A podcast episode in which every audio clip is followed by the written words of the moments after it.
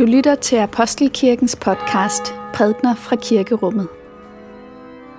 Find mere information på apostelkirken.dk.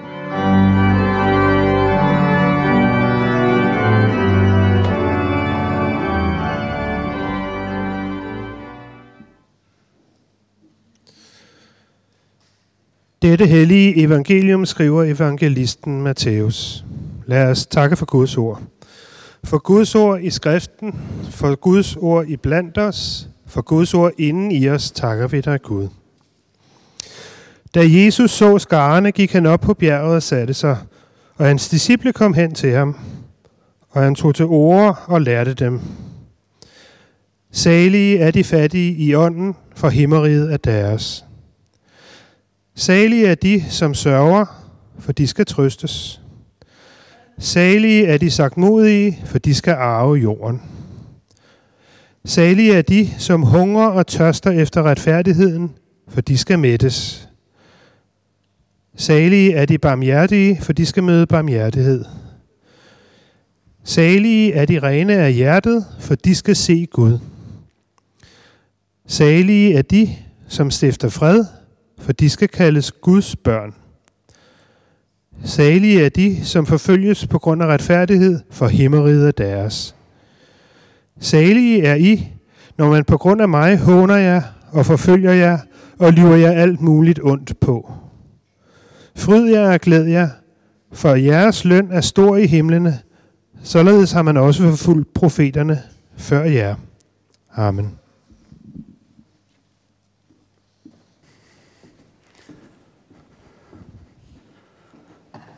Lad os bede.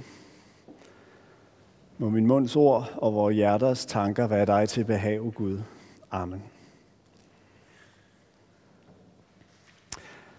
Alle helgen er den dag i løbet af året, hvor vi tænker på dem, som er gået forud og som har vist os troens vej, og siger Gud tak for det, som han har givet os igennem. Gået forud. Hvad ligger der i det udtryk? Eller at de er hjemme hos Gud? Eller, som vi hørte det i kollektbønden for lidt siden, at de er skjult i Guds kærlighed. Hvordan forestiller vi os egentlig det? Altså, at mennesker, der ikke længere er her, at de er hos Gud, og øh, og, og den tilværelse hos Gud, som vi også har et håb om, at vi får del i, når vi engang skal herfra. Hvad er det for en tilværelse? Altså, der er jo meget, vi ikke ved om den. Og der er meget, vi kan gætte og spekulere på, men, men det slår mig, at der er en ting, som forekommer mig at være ganske tydelig ud fra den bibelske tale om om den evige salighed, og det er, så at sige, at det bliver en social begivenhed. Det er ikke bare et tale om, at et menneske ligesom flyder ind i Gud og bliver sådan en slags sådan lidt svævende udgave af sig selv. Nej, den måde, det beskrives på, det er som et måltid. Det er sådan det mest gennemgående billede. Et bryllupsmåltid, et festmåltid, hvor man sidder ved et bord og og, og, og, og nyder maden og nyder hinandens selskab og nyder Guds tilstedeværelse. Og, øhm, og hvis det er sådan, og sådan tror jeg, det må, det må være, ja, så betyder det jo, at vi også vil kunne kende hinanden på den anden side. At der bliver et, et gensyn. At da Gud første gang skabte verden, så skabte han den ud af intet. Men når han skal genskabe verden, ja, så skaber den ikke ud af intet, så skaber han det nye ud af det gamle. Så er det en fornyelse. Så bliver det ikke en, en øh, historieløs tilværelse, som om vi bliver født forudsætningsløst. Nej, vi må forestille os, at vi tager noget af det gamle med os, at der vil være en form for erindring, og, og, og derfor også at vi vil kunne genkende hinanden. Og det er i grunden en, en stor og vigtig tanke, der ligger i det. Vi skal ikke bare være sådan en luftig udgave af os selv. Tværtimod. Man siger nogle gange om et menneske, som har døjet med sygdom, og som man måske ser efter et stykke tid, at det, hun er blevet en skygge af sig selv, siger man. Og hvad mener man med det? Jo, man mener, at det er ligesom det, man forbinder med den her person. Den livskraft, den er ligesom svækket. Den er næsten forsvundet. Nu ser man bare skyggen af det, der var engang. I en vis forstand kan man vel sige, at Bibelens forståelse af menneskelivet, det er, at det er nu, vi lever i skyggernes verden. At den her verden, den er, der er kommet en formørkelse over den her verden. Men der kommer en dag, hvor vi ikke længere skal være en skygge af os selv, men hvor vi skal være dem, vi i grunden er, og er skabt til at være. Men som vi aldrig fuldt ud formår at udfolde her i livet. Så det er her, vi er skygger af os selv. Men, men hinsides, der må vi kunne møde hinanden og sige, jamen kære venner, det er jo, det er jo dig. Jamen det er jo sådan, du er. Og vi vil, vi vil ligesom forstå, hvad der, hvad der lå gemt, hvad der lå skjult i den her jordiske tilværelse, som nu kommer til øh, fuld udfoldelse. Sådan omtrent, tror jeg, vi må forestille os gensynet en gang. Karl Barth, den øh, store svejtiske teolog, han blev engang spurgt, tror du, at vi hinsides skal mødes med vores elskede og genkende dem? Og Karl Barth svarede, ja, og ikke bare med vores elskede. Og i den lille bemærkning, der ligger en tanke om, at øh, det festmåltid, der skal være, den, den evighed, som vi skal gå ind i, er det ikke bare en fest med vennerne? Er det ikke en sluttet kreds af dem, vi her på jorden ligesom har haft det godt med, som vi skal mødes med? Men at der skal være andre med. Nogle af dem, som vi måske i virkeligheden har haft det lidt svært med. Nogle af dem, som vi ikke går og bærer et dybt ønske om at skulle se igen. Som vi måske tværtimod har det sådan med, at vi, øh, vi synes, det kunne blive lidt anstrengt. For de findes også. Men visionen for evigheden hos Gud, den er større end de grænser, der er rejst omkring vores liv. Det er ikke bare en vision om, at vennerne skal mødes, men, men det er en vision om, at der også vil ske en form for social forsoning. At nogle af de mennesker, som vi har det svært med, dem skal vi kunne glædes ved til den tid. Uh, der, hvor vi var lammet blandt løverne, eller løven, der tog lammet, der skal vi komme et sted hen, hvor lammet hviler hos løven. Og der, hvor vi var barnet, der blev bidt af slangen, eller slangen, der bed barnet, der skal vi komme et sted hen, hvor, som Isaiah skriver, barnet stikker sin hånd ind i slangens hule, for der øves ikke ondt i mit bjergland. Det er sådan, det, den store bibelske vision for for evigheden er. Og det indebærer jo en form for forsoning. Det indebærer ikke en tro på, at øh, i sidste ende så bliver alle frelst. Det, det har vi ikke noget mandat til at sige, så vidt jeg kan se ud fra Bibelens tanke, ud fra Bibelens tale. Men det indebærer en tanke om, at de grænser, som vi sætter, grænser, som kan have at gøre med lande, kan have at gøre med kirkesamfund.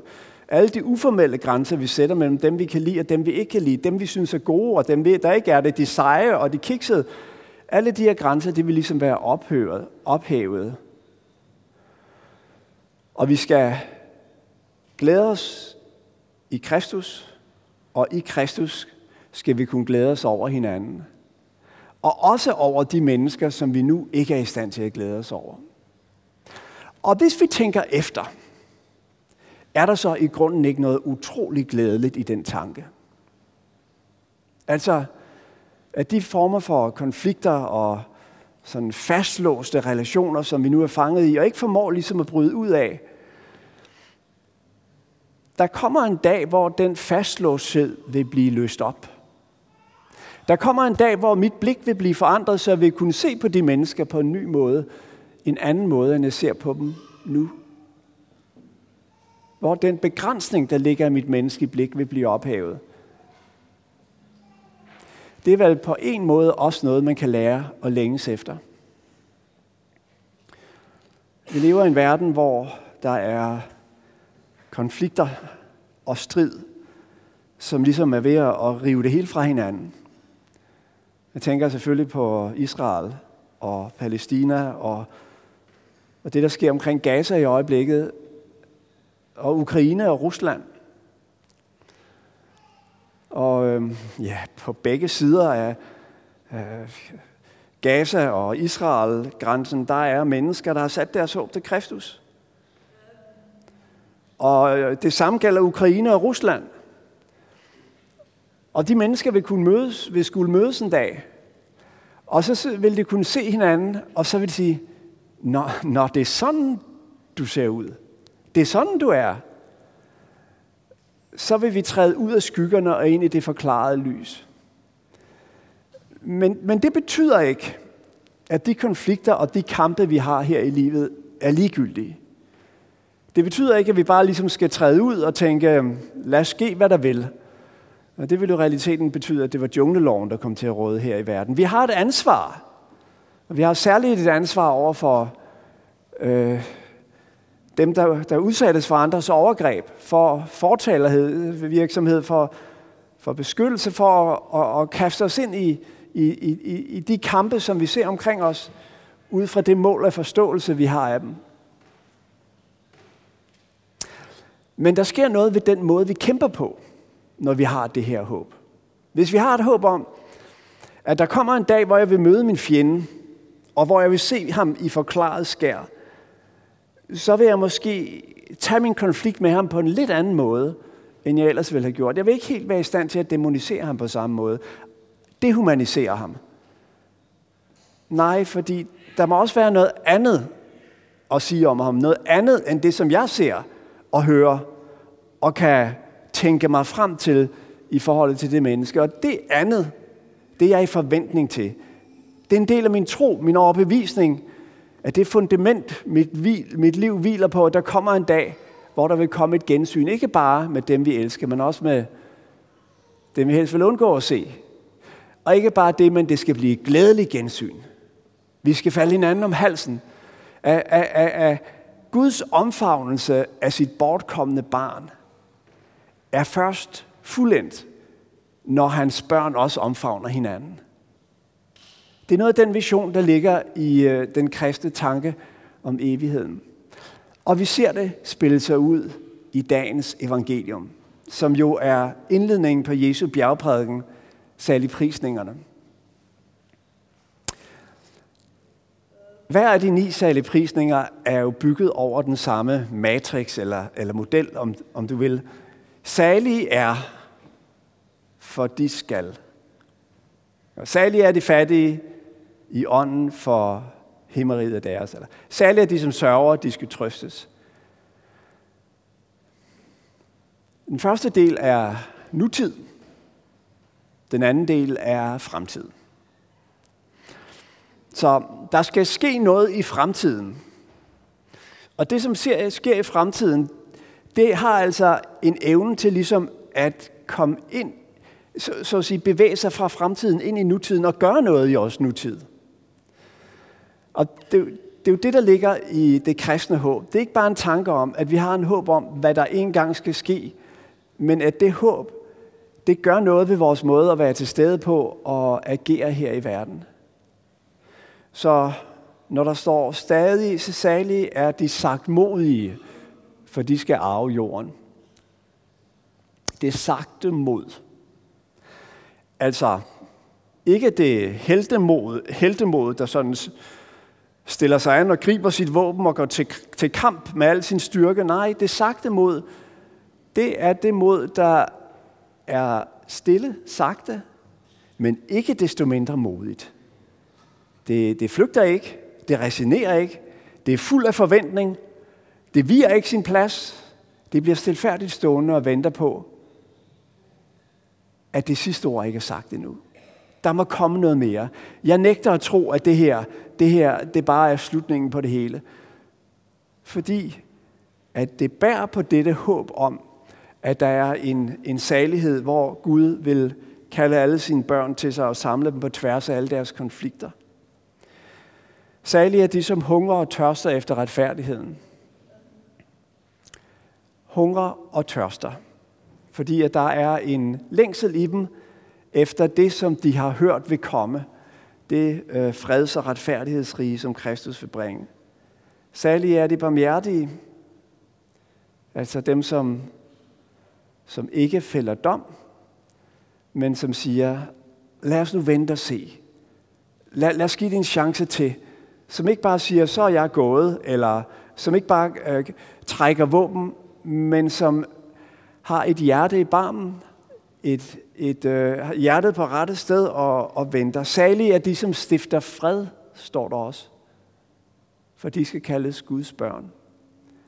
At stifte fred, ikke gennem magtudøvelse og undertvingelse, men den fred, der kommer ved, at to parter øh, formår at se hinanden og respektere hinanden. Vi lever i en verden, der er revet i tu af konflikter. Og nogle af os oplever også konflikter i vores eget liv, som måske har revet vores familier i tu.